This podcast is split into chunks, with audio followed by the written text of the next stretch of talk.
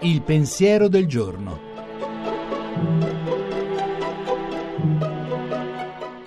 In studio Gianni Valente, redattore dell'agenzia Fides. A volte con un po' di ironia viene quasi da chiederselo.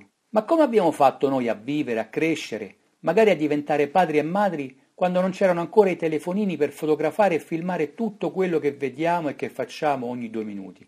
Il risultato è che adesso ci ritroviamo senza nemmeno una foto di quando accompagnavamo nostra figlia a scuola portandola a cavalcioni sulle spalle, o di quando andavamo allo stadio in bicicletta con dietro nostro figlio ancora piccolo.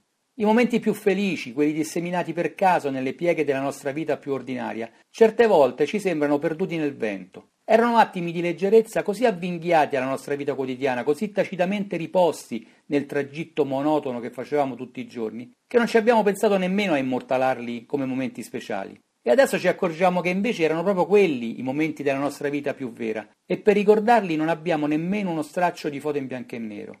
Ed è un peccato, e ce ne dispiace. Ma quanto ci conforta e ci sorprende se poi, da dentro un rammarico così, quasi in contropiede, si affaccia alla mente e al cuore la speranza, quasi il presentimento che nessun momento bello della nostra vita andrà perduto e cadrà nel nulla, che anche i capelli del nostro capo sono tutti contati, come dice Gesù nel Vangelo di Luca, che siamo qui perché qualcuno lo ha voluto, perché qualcuno ci ha voluto e ci vuole bene in ogni istante.